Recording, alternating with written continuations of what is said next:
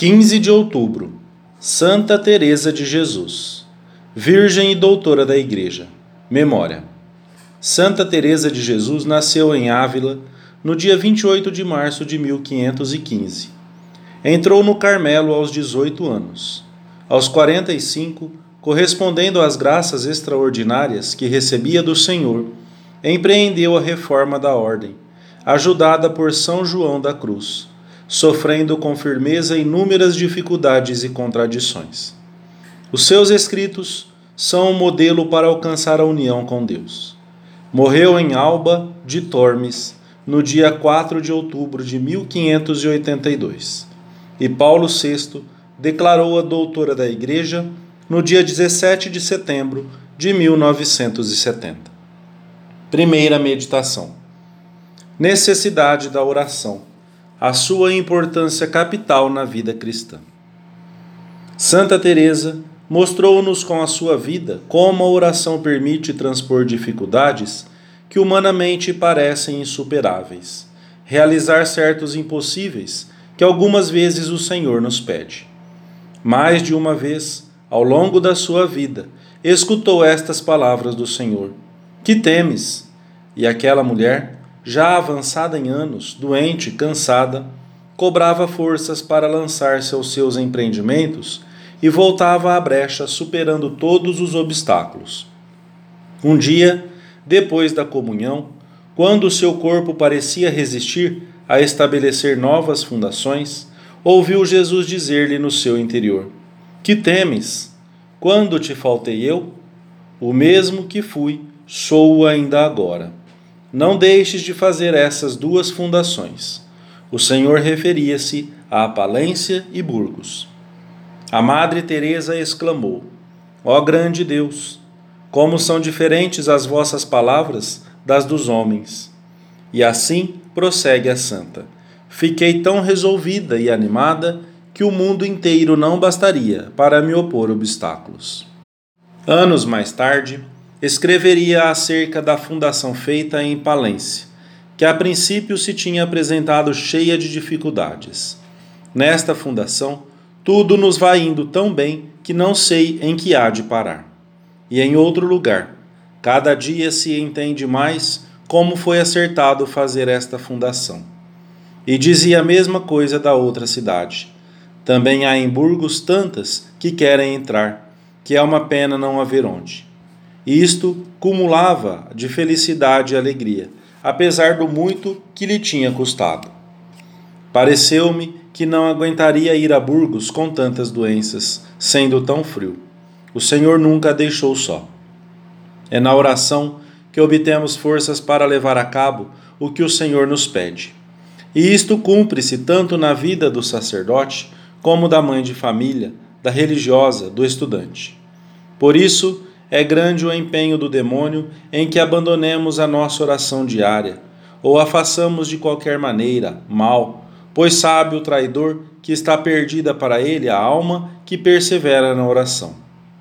E que se a fizer cair, as próprias quedas a ajudarão, pela bondade de Deus, a dar um salto muito maior no serviço do Senhor. É coisa que muito lhe interessa. As almas que estiveram perto de Deus sempre nos falaram da importância capital da oração na vida do cristão.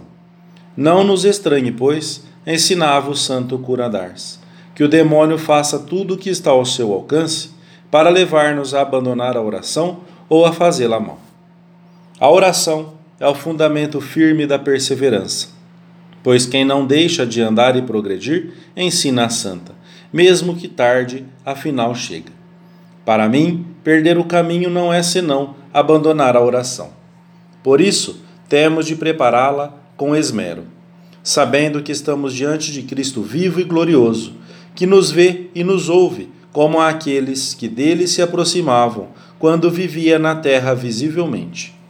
Que diferente se torna o dia em que serenamente e com amor procuramos cuidar desse tempo diário que dedicamos a falar com o Senhor, que nos escuta atentíssimo. Que alegria podermos estar agora junto de Cristo. Olha que conjunto de razões, sem razão, te apresenta o inimigo para que abandones a oração. Falta-me tempo. quando o estás perdendo continuamente. Isto não é para mim. Eu tenho o coração seco. A oração não é um problema de falar ou de sentir, mas de amar. E ama-se quando se faz o esforço de tentar dizer alguma coisa ao Senhor, ainda que não se diga nada. Façamos o propósito de nunca a deixar, de dedicar-lhe o melhor tempo que nos for possível, no melhor lugar, diante do sacrário, sempre que os nossos afazeres o permitam. Segunda meditação. Trato com a Santíssima Humanidade de Jesus. A nossa oração tornar-se-á mais fácil se, com o decidido empenho de não consentir em distrações voluntárias, procurarmos meditar na Santíssima Humanidade de Jesus, fonte inesgotável de amor, que facilita tanto o cumprimento da vontade divina. A própria Santa nos conta a capital importância que teve na sua vida um pequeno episódio que deixou uma marca indelével na sua alma. Aconteceu-me que, entrando um dia no oratório, escreve, viu uma imagem que haviam trazido para guardar ali. Era de Cristo muito chagado, tão devota, que só de pôr nela os olhos e vê-lo em tal estado, fiquei toda perturbada porque representava bem ao vivo o que passou por nós. Foi tanto o que senti por ter-lhe agradecido tão mal aquelas chagas que parecia partir-se-me o coração. Lancei-me a seus pés, derramando muitíssimas lágrimas e suplicando-lhe que me fortalecesse de uma vez, para não o ofender mais. Não foi uma reação sentimental o que a fez chorar, mas o amor a Cristo que tanto nos ama e tanto padeceu por nós, como prova de amor. E é tão natural procurarmos numa imagem, num retrato, o rosto de quem se ama. Por isso, a santa acrescenta mais adiante: Desventurados os que por sua culpa perdem tão grande graça. Bem parece que não amam o Senhor, pois se o amassem, folgariam de ver o seu retrato, como no mundo dá contentamento contemplar o de uma pessoa a quem se quer bem. Poderá ser-nos útil também servir-nos da imaginação para representar com imagens claras o nascimento de Jesus em Belém, o lar de Nazaré, onde o Senhor aprendeu a trabalhar, as aflições do coração de Maria na fuga para o Egito, a sua dor no Calvário. Noutras ocasiões, aproximar-nos-emos do grupo dos discípulos que ouvem a explicação de uma parábola. Acompanharemos Jesus naquelas longas caminhadas de cidade em cidade, de aldeia em aldeia. Entraremos com ele na casa dos seus amigos de Betânia e contemplaremos o afeto com que o recebem e aprenderemos a tratá-lo melhor no sacrário. Não podemos formar uma figura sem contornos e longínqua de Jesus. Ele é o amigo sempre próximo e atento, com um coração de carne que palpita como o nosso. Na oração mental, encontramos-nos com Cristo vivo, que nos espera. Teresa rejeitava os livros que propunham a contemplação como um vago engolfar-se na divindade, ou como um não pensar em nada, vendo nisso o perigo de a pessoa se debruçar sobre si mesma, de afastar-se de Jesus do qual nos vêm todos os bens. Daí o seu grito: afastar-se de Cristo. Não o posso sofrer. Esse grito é válido também nos nossos dias, contra algumas técnicas de oração que não se inspiram no Evangelho e que praticamente tendem a prescindir de Cristo, em favor de um vazio mental que não tem sentido dentro do cristianismo. Muitas das nossas dificuldades desaparecem quando nos pomos na presença do Senhor, cuidando muito bem da oração preparatória. Creio firmemente, Senhor, que estás aqui, que me vês, que me ouves. Adoro-te com profunda reverência. E se estamos na Sua presença, como aqueles que o escutavam em Nazaré ou em Betânia, já estamos fazendo oração. Olhamo-lo e ele nos olha. Formulamos-lhe um pedido tornamos nosso aquilo que talvez estejamos lendo, detendo-nos num parágrafo ou tirando um propósito para a nossa vida cotidiana. Atender melhor a família, sorrir mesmo que estejamos cansados, trabalhar com mais intensidade e presença de Deus, falar com um amigo para que se confesse. acontecerá conosco o mesmo que com Santa Teresa e com todos aqueles que têm feito verdadeira oração. Sempre saía consolada da oração e com novas forças, confessa-nos. Terceira meditação. Dificuldades na oração.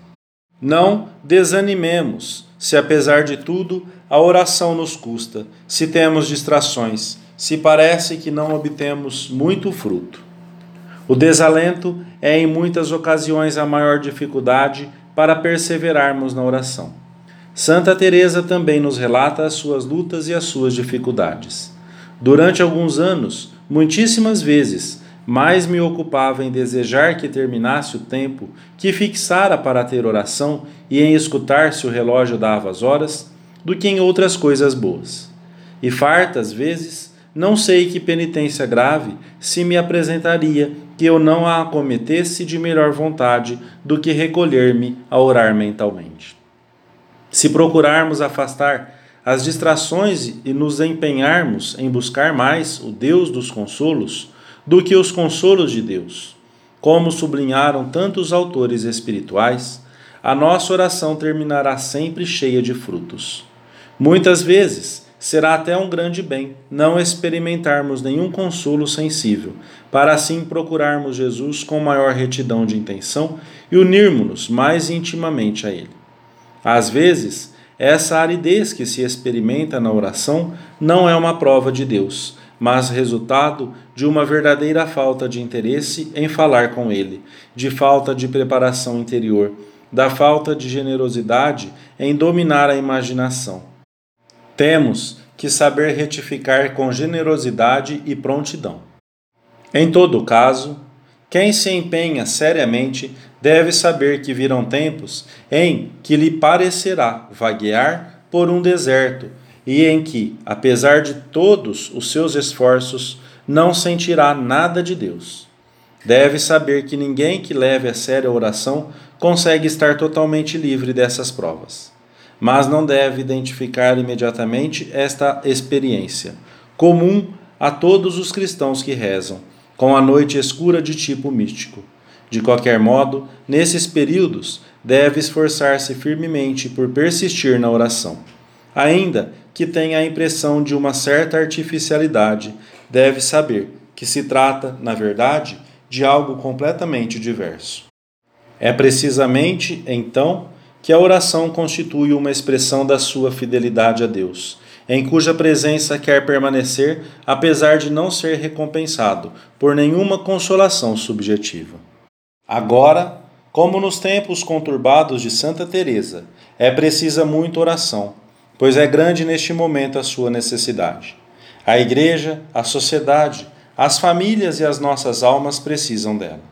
A oração permitir-nos a vencer todas as nossas dificuldades e unir-nos a Jesus, que nos espera diariamente no trabalho, nos nossos deveres familiares e de maneira particular nesse tempo que dedicamos somente a Ele. Amém.